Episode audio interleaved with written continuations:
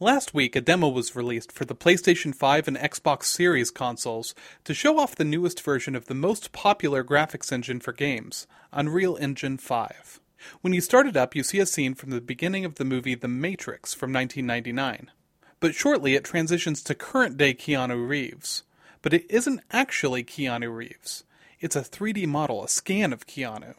Then it transforms into a younger Keanu as he was in 1999 and then it transforms into his Matrix co star, Carrie Ann Moss. Some of this is filmed, but most of it is rendered in real time by the game console, and it can be really hard to tell the difference.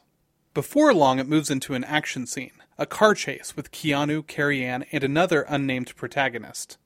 This too is all done by the console in real time and looks nearly as good as any CGI you might see in a movie.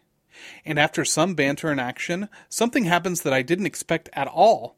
It gave me control. I'm used to games changing to something less good looking when it's time to actually play the game, but here it was a seamless transition and still basically looked like a movie. And Unreal Engine isn't just used in games. TV shows like The Mandalorian and Star Trek Discovery use it for real time backgrounds in their filming spaces, and they'll also benefit from the improvements of the new engine. If you can, I absolutely recommend you download this demo called The Matrix Awakens on your Xbox or PS5. But if you can't experience it on one of those, you can still watch it on YouTube. For KMUW, I'm Sam McConnell.